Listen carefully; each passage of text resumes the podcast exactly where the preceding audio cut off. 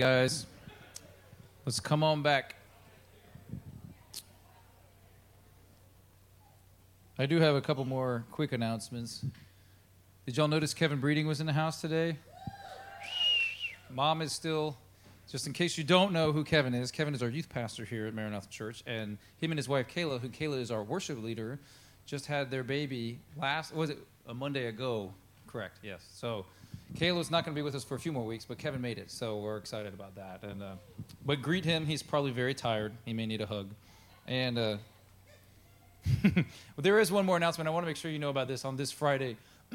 Jax HOP, Jacksonville House of Prayer, which is like the Kansas City one but smaller, meets here uh, on multiple days throughout the week. And this Friday, we're hosting um, a 24 hour time of prayer starting Friday at 5 till Saturday at 5, and it runs the whole time. It is pretty awesome. We've done these before, y'all remember, about a couple a year.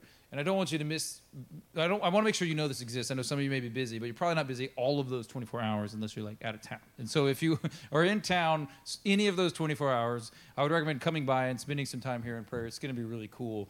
Those events are always awesome. And I always feel when I'm there, like, man, I wish more people understood how cool this was. So I'm helping you understand that right now. So understand that, how cool that is. Now come. All right. You don't have to come the whole 24 hours, though you can if you really want to. Let's pray. God, we pray that you would bless this word today as we study your word in the book of Ephesians. We pray that you would bless our ears to hear what it is that was written down all these years ago that you need us to hear today. In Jesus' name, amen. Y'all, as we've been going through this book, it's been kind of messing with me. I, I realize that probably y'all don't think about it as much as I do, but I can't say that for certain. You know, some of you may be out there really diving into this, but it's been kind of messing with my head. So I'm going to try to not go on too many rabbit trails and stick to the point. But uh, Justin and I were joking about this. It's kind of like uh, this a letter that's written, but he's kind of like jamming a whole lot of stuff into one sentence and then like force feeding it to you, and then another one that's equally, you know, it's just kind of you're like, whoa, whoa, slow down. I didn't even understand that, you know. So it has that sort of feeling to it, almost like we should have gone a little slower. But if you if you read it, like Kevin sends out these emails every day to the church that uh, kind of give like a devotional and a prayer every day that break down a chunk of the scripture, and I, I highly recommend you can sign up for that on our website if you don't get it. It helps you kind of digest these in more digestible morsels because on Sunday we plow through a lot. And so I want to make sure that you're understanding and getting the depths of these things. And just to bring everybody back up to speed, we just finished Exodus, which we said ended with the people of God in the wilderness, but with God. And it was a very big theme about bearing God's name in vain and how we didn't want to be people who bear God's name in vain or take his name in vain meaning take it upon us. And then we move right into Ephesians, which is almost like a guidebook of okay, do you not want to bear God's is like too many double negatives. Do you not want to bear God's name in vain? Yes. That's correct. Y'all get what I mean. Okay. If you want to not be a bearer in vain or person, this is a good guide of how to do it. Oh, Lord. This is not going well.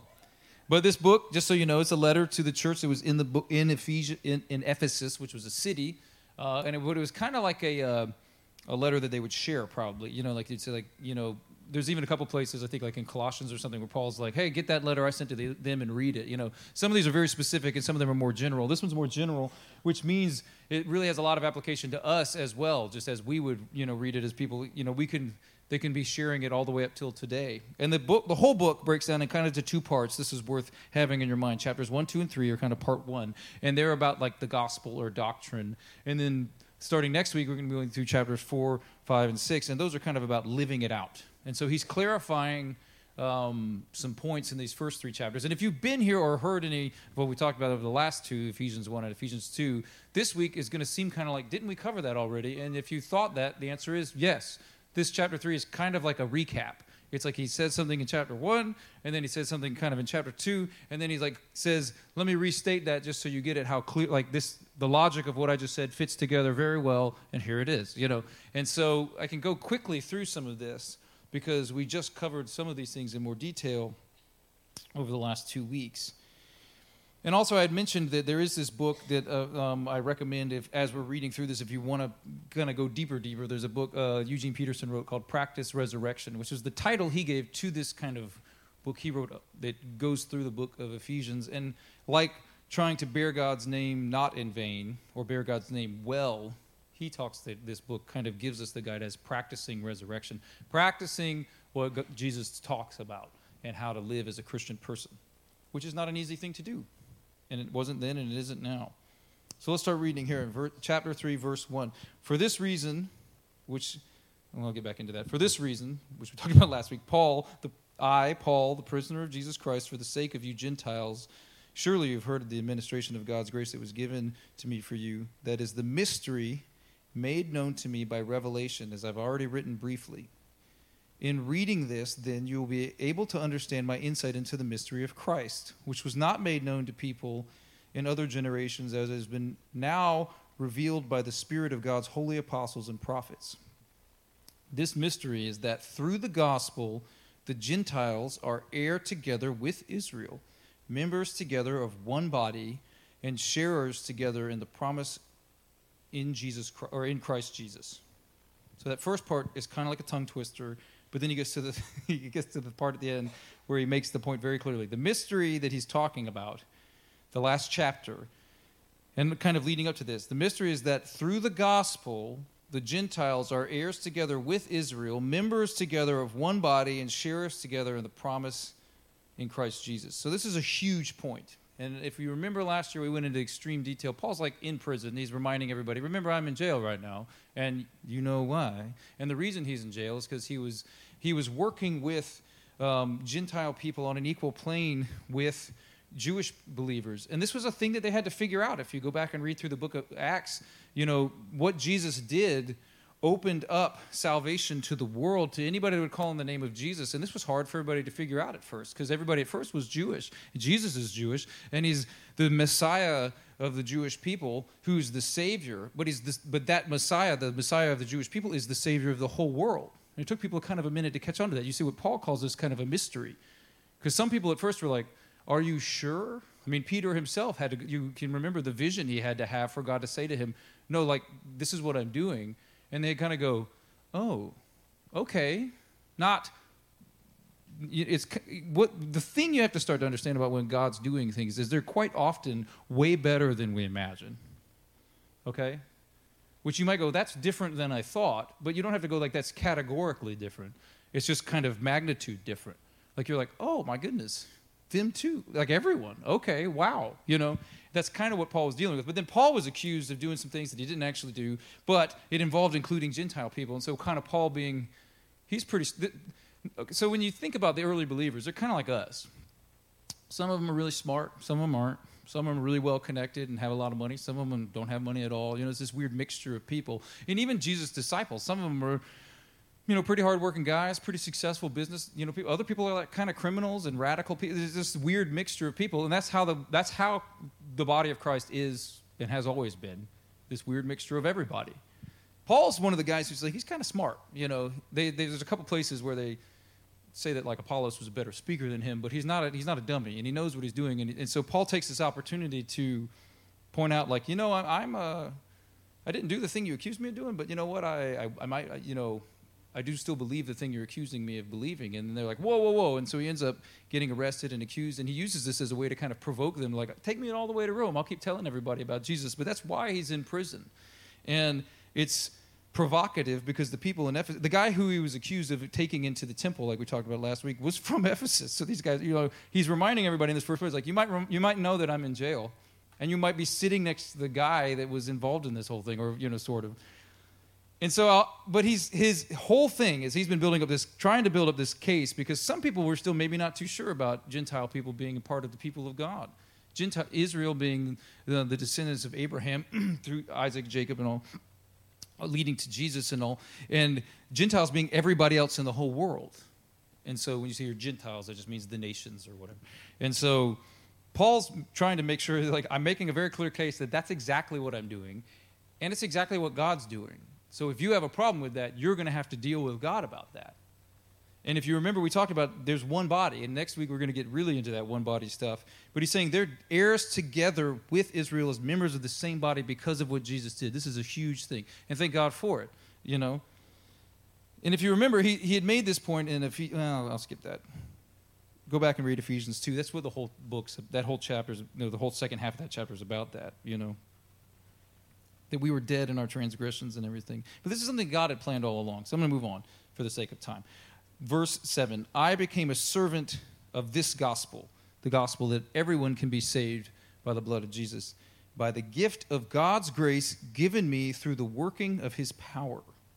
Although I am less than the least of the Lord's people, this grace was given to me to preach to the Gentiles, to the nations, the boundless riches of Christ, and to make plain to everyone the administration of this mystery, which for ages was kept hidden in, in God, who created all things. And see, he's getting under this thing. He's like, I understand this isn't what all of us thought the first time we were thinking through all of these things.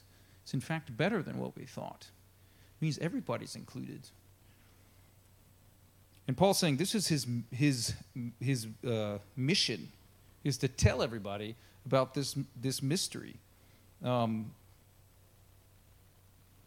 in mystery, uh, what, what that word, the, the original word there, it doesn't mean like Scooby Doo solving mysteries. You know, it's, it's more like things you didn't know, but then you do know. It's more like what we would put in the category of like, you know, I don't know, we sent out the, the Voyager spacecraft and they're taking pictures of the, the planets, you know, and they're like, huh, we didn't know that. Now we do because we have these pictures. You see what I'm saying? Like we found extra moons on planets and things like that during that. And so we wouldn't go, that was a mystery that we just solved. You know, like, let's take the mask off and I would have gotten away with it. You know, y'all watch Scooby Doo, right? Was, if I said Sherlock Holmes, is that, is that more hoity toity for everyone? This is a mystery. So it's not like a trick. It's not like a, uh, it's more just like a discovery. It's like that was there all the time. You know, Neptune had these moons or whatever, and we're like, oh, we just didn't know because we didn't have good pictures of it. Now we got good pictures, so we see it. So it fits in a different category, right? Okay? God's not hiding anything. We're just late to the party, okay? And that's and that original word connotes that. And uh, uh, Eugene Peterson, and he, he did a translation of the Bible, which is called the Message, and he wrote Ephesians three nine this way: um, "My task is to bring out into the open." And make plain what God, who created all this in the first place, has been doing in secret behind the scenes all along. And so, my whole thing I want you to understand is this God will surprise you. And I use the word surprise because I think it carries positive connotations. It could not. I mean, there's times when you, you realize something about God, you're like, oh, wow, I was very wrong, and that's very bad, you know but God's loving. So I'll, we'll keep with the word surprise. You know, God's going to surprise you. But even in good things, God will surprise you. All right, guys? This is a big thing to remember. And Paul understands how surprising this might be to some of the people he's listening to. Verse 10 His intent was that, his, God's intent was that now through the church, the manifold wisdom of God should be made known to the rulers and authorities in the heavenly realms, according to his eternal purpose that he accomplished in Christ Jesus our Lord. In him and through faith in him, we may approach God with freedom and confidence. I ask you, therefore, not to be discouraged because of my sufferings for you, which are your glory. Now, Paul, again, he's, he's reminding, he's like, he'd reminded everybody he was in prison at the beginning, so he's kind of reminding him at the end. He's like, but don't worry about it, guys. I'm not, I'm not worried about it. So you don't need to be worried about it either. But the whole super dense thing that he says before this, through the church, okay? Through the church, God's going to make known this eternal, epochal plan to the spiritual realities and principalities. That he's like using really big words here. And when he's talking about the church, the body of Christ, as we've talked about, he's not talking about this building. He's talking about you. More accurately, us together. But us together includes you. All of us.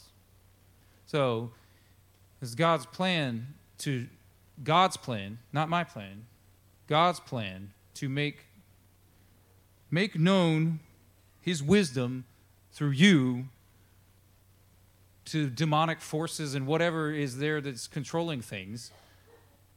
This plan he has all along, how he's going to redeem the world through you. Does that sound like a big deal? Does it sound like a good idea? I mean, let's be honest. Did you know that's what we were doing? I mean, did anybody have any idea about that? Did you think this is like we, we kind of come here as like this is the thing I do that made, my mom made me do and it makes me feel better about myself for some reason? Is that what we were, you know, that's not what this is about. at all. I mean, you can feel better. That's fine. I'm happy for you. But that's not the point. I mean, literally, I mean, I didn't make this is in, I didn't, this is nothing I've added. We're reading what it, the Bible says. It's God's plan. It was his intent now that through the church, through you, the manifold wisdom of God should be known to the rulers and authorities in heavenly realms, all of them, according to his eternal purpose that he accomplished in Christ Jesus our Lord, for your sake. In him and through him, through faith in him, we may approach God with freedom and confidence. There's a lot in that that you should be able to pick up on in the temple and all this stuff and all the veils that were torn and even the fact that he was accused of taking, you know, you, you remember from last week. I ask you, therefore, don't be discouraged because of my sufferings, which are for your glory. See, Paul, again, human, when you're with God in the wilderness, like the Israelites, when you're with God, the wilderness is kind of different, okay? You're not going to not be in the wilderness you're still in the wilderness, but you're with God. I mean, you know, there's the wilderness without God. That's pretty bad. Okay, we've all been there. You know, then there's the wilderness with God, which Paul's in prison talking right now. He's like, I'm good, guys. I'm, the, I'm in the wilderness just like you, but I'm with God. You have these two choices. And we're all going to the promised land, but we're not there yet. And so he's saying, if you get this, it doesn't really matter anymore the, the circumstances, the wilderness, the particular version of the wilderness you find yourself in. I'll share this with you because it just meant a lot to me this week. Tim Keller, who's a pastor that's had a big influence on me and Kevin, um, I quote him from time to time. He passed away this week, um, and they knew that. I mean, I'd kind of, I don't, I mean, I don't know the guy, but he's kind of famous or whatever. And so, I'd kind of thought he'd had pancreatic cancer for a while, and I'd thought from some of their posts that maybe he was getting better, and then all of a sudden he just he died, and it seemed sudden, and maybe I don't know, I don't know all the details, but it kind of struck me. But I remembered, I, I mean, literally, he was kind of tweeting until he died, you know. And uh, I'm not laughing. It was it, it, was just sudden. One of the last things he ever tweeted, and he and he knew what was going on in his life. So not only was he very sick, but he was probably knew that he could die in a couple days. I don't know. You know, he puts this out. If the most powerful person, he's talking about Jesus. Okay, guys, so don't just know that. If, if the most powerful person, the power behind the universe, loves you with all his heart, soul, strength, and mind, as you can, as, and you can see this on the cross what are you afraid of? Or why are you afraid? This is a pretty valid question. I had shared that, you know, not anything related to him dying. Just like, yeah, that's a good point. We should all think about that. If God loves you, what are you worried about? And that man is was dying. So we get kind of caught up in the details. This is why I was talking about we need to lift our gaze. You know, there's songs like that, like, why do we sing the same thing over and over again? I'm going to sing it till you get it, till I get it. You know, we need to sing it until we get it. Sometimes it might, I don't know, you know, it might take a bunch of times. We need to lift our gaze from this wilderness to God who's with us, you know. Why are you afraid? And then Paul moves into this prayer time. For this reason, I kneel before the Father, from whom every family in heaven and on earth derives its name. Kneeling wasn't a typical posture in prayer. He's making a, a, very strong statement there. We would think, oh, yeah, kneel in prayer. That makes it, but it wasn't exactly what they would do. He's saying, I'm kneeling praying. That's a big deal. I pray that out of his glorious riches he may strengthen you with power through his spirit in your inner being so that Christ may dwell in your hearts through faith. And I pray that you, being rooted and established in love, may have power together with all the Lord's holy people to grasp how wide, how long, how high, and how deep is the love of Christ, and to know this love that surpasses knowledge, so that you may be filled with the measure of all the fullness of God. Now, again, you can see this, this going on. He's like describing dimensions of things that are beyond dimension and knowledge of things that are beyond knowledge. And that's the point of what he's trying to say. God ain't going to run out. You know, we kind of talk about this thing and you know we're praying for israel like i said like we should be praying for israel. And we should be praying that god's the, the chosen people that god brought jesus from and ultimately most not all but many have rejected him over the years that they would come to know their own messiah. Like that should grieve all our hearts especially gentile people. Are like man gosh that's sad. That's a sad story and it's not over yet. You know what i mean? God has a plan you know but we should be the, the, God's heart, Paul's heart, he writes in other places, is like to pray for the Jewish people. And they're like, well, well, does that mean they're better than me? And he's like, no. like, it, like, God doesn't run out of love like that. You see what I mean? God uses people to do different things. And we have to struggle between the tension of God's universal presence, God's universal love, and God's specificity of there was a man named Jesus who's God in the flesh who was born 2,000 years ago in a place. I wasn't there. You weren't there either. You'd be like, well, why wasn't I there? You can get weird about stuff pretty quick. The point is, it, it, but that's stuck in the wilderness mindset. When you start to factor in God, you get surprised at how good things turn into, but you can get hung up on, you know, does God love them more than me? The answer is no, because there's when there's infinite, there's no more or less. It's just God's. Love, it doesn't matter. You know, the the terms start to run out. That's why I say when he's like, I hope that you can know the depth of God's love that surpasses knowledge. he's really just saying, I hope you could experience even a taste of it because you can't handle it. You can't handle it. You know, there's plenty to go around. you find these prayers. Mike Bickle, who we've talked about, he, they use these a lot. They call them the apostolic prayers. There's prayers that Paul puts throughout his letters. Other people, you know, it's like, hey, I'm praying this for you. And if you go like, I don't know how to pray for somebody, these are a good place to start because it's like, hey, that prayer is in the Bible. If you're like, I want to make sure I'm praying something right, we're like, well, here you go. you know, you could say, I'm praying this for this person. I pray that out of the glorious riches that he may strengthen. I must pray it for you guys right now, for me too.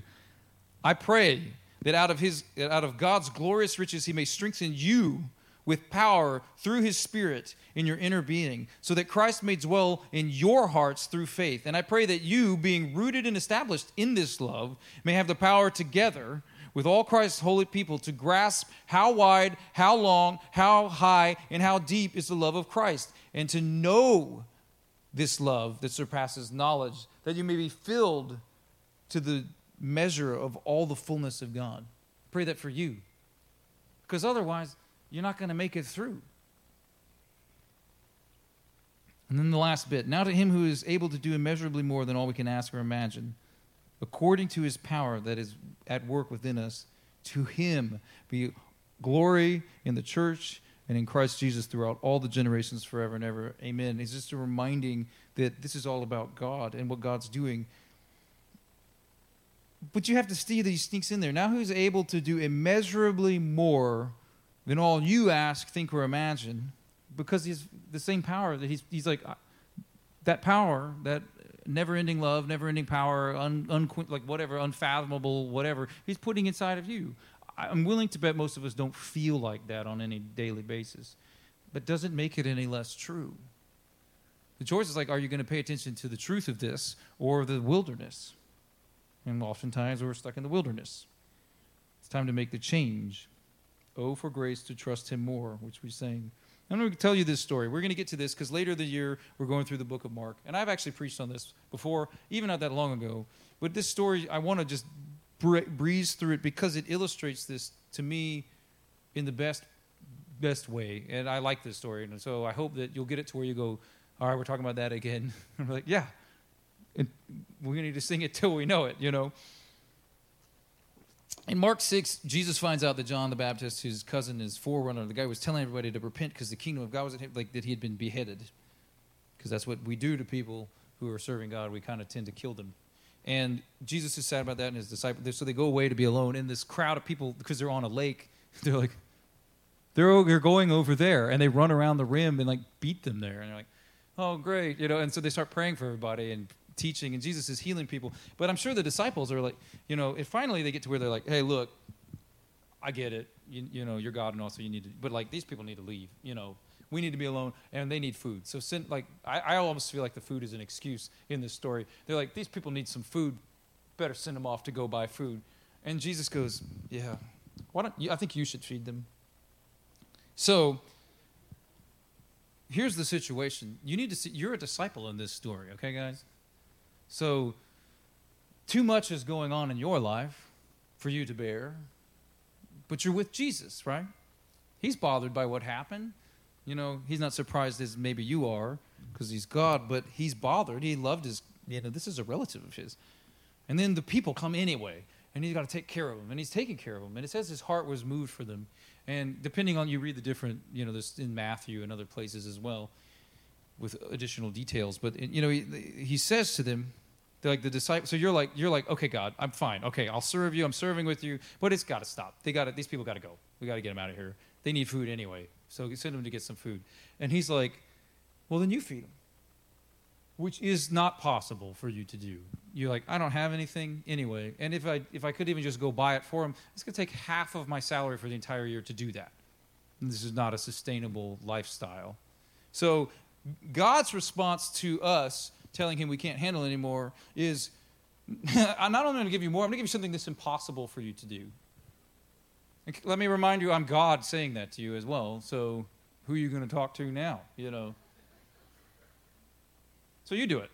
And you go, but God, I can't do it. I don't know what to. And, and he's like, yeah, that's, this is good. You come back to me with, I can't do that. And he's like, okay, good. You finally get it. So he's like, what do you have? Because you got to have something, you know.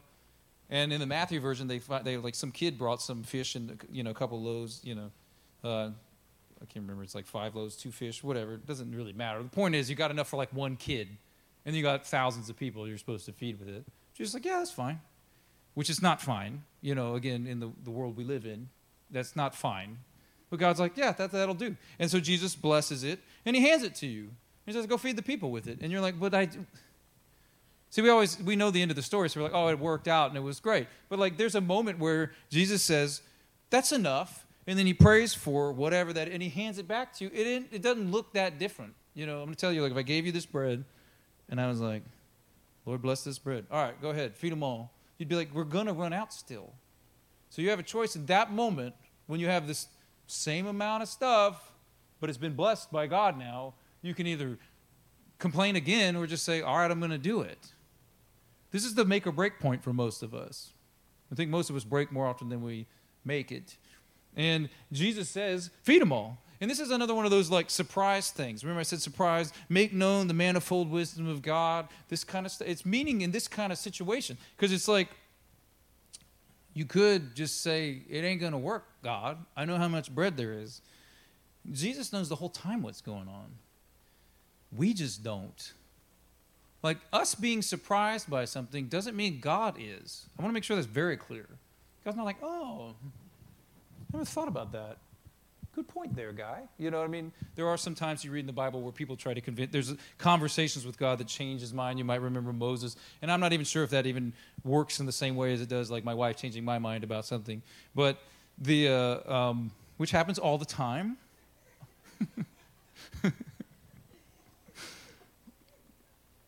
Yeah, anyway. Um, the point is, Jesus knows what he's doing all the time. You can see what I'm saying. But what he's telling you to do is it's, it's according to the power that's in, that he's put in us. And so what the disciples do is they take the, the small amount of food they got and they start handing it out to people. And somehow it keeps multiplying. And it's a funny thing. Like, and then the, the end of the story, if you were making the story up, would be, and everyone was fed well. Amen. Move on to the next story. There's this weird detail that sticks out to me, which I can see kind of God's sense of humor in this. And also, just a reminder. He talked about, I want you to know this knowledge, and I, I want you to f- see this love that's not really seeable. It's beyond comprehension, and I want you to know something you, that's beyond knowledge, and I want you to experience these things. I don't know if he's talking about like the totality, it's just like a taste of it. the point I'm trying to say is if you feed 5,000, uh, the way they counted then is like 5,000 men were here, but so were their wives and their kids. So God, knows, 10, 12,000 people or something are fed by these two fish and five loaves, which are like a little small, not even this big, you know. So that's not possible. We all agree. So that's a miracle enough. All these people ate food and everybody's full. Wow, that's amazing. Jesus, you did a great thing. For some reason, they're like, well, go ahead and clean up, like find out. There's leftovers. So the leftovers fill 12 baskets. I would put that as an unnecessary detail if I was making a story like that up. You know, I'd be like, well, you know, that's a little heavy handed, don't you think? You know, that's the point where they don't believe you anymore. Here's the thing I think Jesus wants to make the point that at the end of it, like he's still standing up there. They bring him, I, I'm, I'm adding here or imagining. They collect it all and they go around and they go, wait a minute, wait a minute. Wait, wait a minute. So not only did everybody eat, which is already impossible enough, now we had a couple things here to start with. And now we have this whole pile left. Just in case, like, if you want to get into your head, God did something amazing in my life. God did something. It changed something. It's very, like my life's different now. And then you come back like a couple days later, you know, maybe that didn't happen that way. Maybe, maybe they started sharing their food, and everybody that had brought food that didn't want to share were like, all right, I'll share mine too. And somehow that was enough for everybody. I've heard people interpret this story that way. I feel like that's kind of a crap interpretation because I don't think they would have written it down in the book if everybody just shared. I mean, you know, this just ain't going to do it. The point is, you probably even if everybody did that like yeah okay i'll share my food that i brought for myself because jesus is sharing and so i should share too da, da, da, you probably still are going to end up with 12 extra baskets of stuff at the end. But so you go you go okay well maybe did i see something maybe I, I missed it and they were bringing in extra food or maybe this is what we do when god does something in our life. We try to talk ourselves out of it like maybe there's some reason and then you can remember back wait a minute at the end there was baskets there sitting of extra stuff so God, I think, thinks it's funny to not only give us enough to do stuff, He's like, y'all can't even eat it all. you know, not, you're worried we're going to run out. You can't even eat it all. Y'all try to eat as much. As it says well fed or fully, you know, whatever. He's like, I could keep going. You're the one who you gave up. You tapped out. I didn't. I could have kept going. Actually, I did keep going. And I think we need to remember that. We're so worried that God's going to run out. And if you go, here, it doesn't, it's not like I can talk about this enough to where you go, okay, okay, I got it. That seems like it makes a lot of sense. Like that's a really good plan. That God, the creator of the universe, has decided that this group of people, included in the whole, the whole big group, like you said, we're the, God's going to do this type of thing, not just physical miracles, but this type of world changing spiritual work as, a, as, as the depiction of his manifold wisdom to the, to the entire creation, including spiritual beings that we may not even know or understand. Like, God's like, I'm going to put my name on that. Like, remember bearing his name, carrying his name? He's like, I'm going to put kind of my reputation on that. You might go, like, I still don't feel like that's a good idea. And it'd be like, yeah, in human ways, it isn't. But God's like, I got this, guys, you know? And I'm going to read you this in closing. Justin, why don't you come on up and start some, and we're going to close with communion and then close with, you know, but, because uh, you might still not feel up to the task. And the thing is, you're not. Like by yourself, we're like the disciples. He's like, feed everybody. Like, I can't. I'm going to get to like the first two or three and we're done, you know?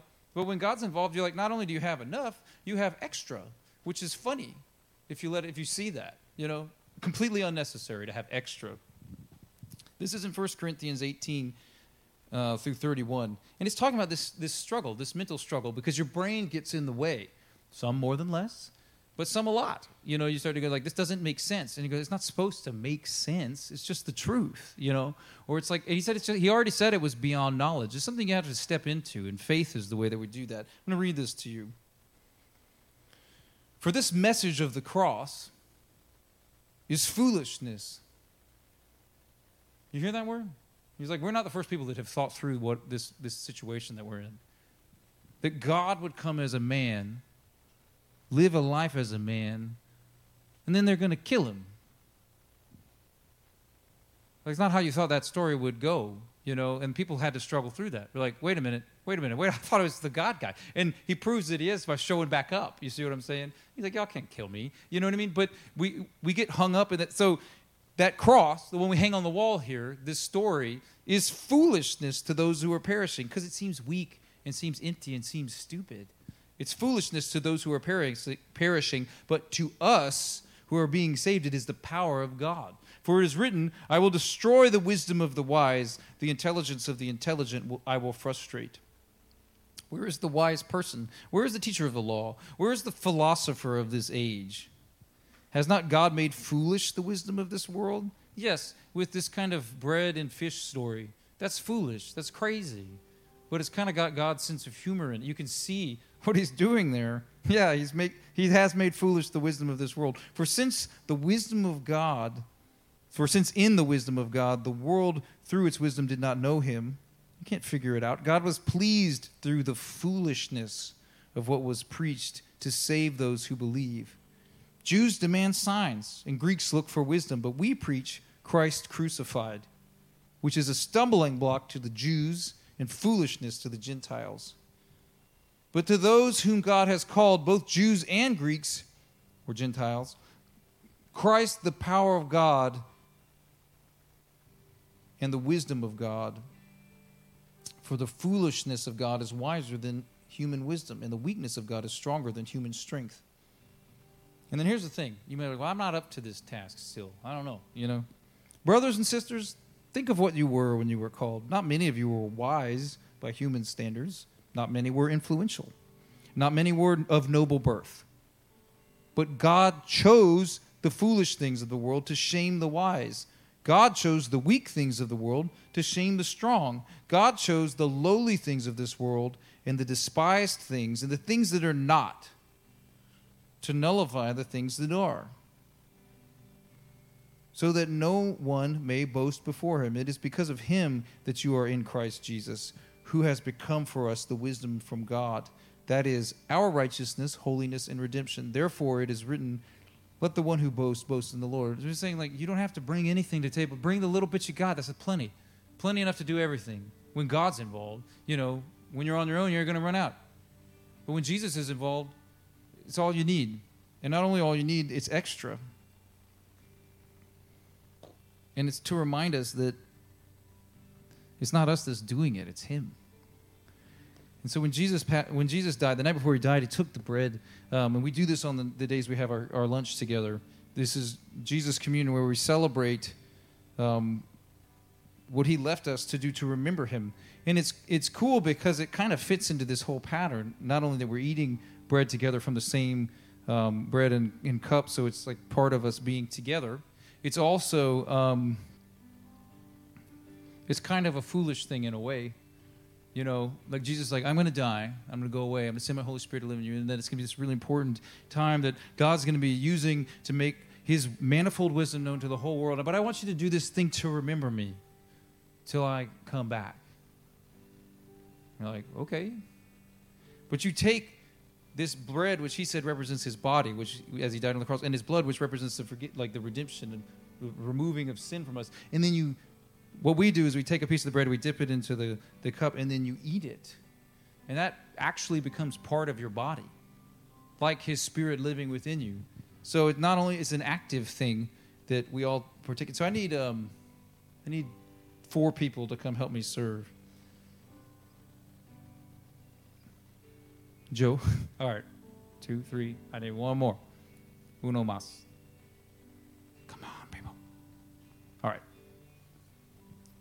So I'm going to serve them, and then I'm going to invite you to come up. And then once we're all through, I'll pray, and then we'll have our lunch together. So.